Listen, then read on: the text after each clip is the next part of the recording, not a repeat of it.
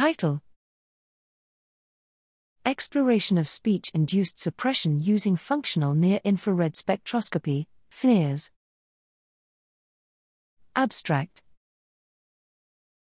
Speech-Induced Suppression, S I S, is a suppression of brain activity by speech. It is believed to be caused by the internal predictions of the consequences of speech movements, which lead to attenuation of related neural activity. Previous research showed that S I S of the E E G signal can be observed in some speaking tasks, but the results were not consistent. This study found that fNIRS can be used to test neural activity related to speech production.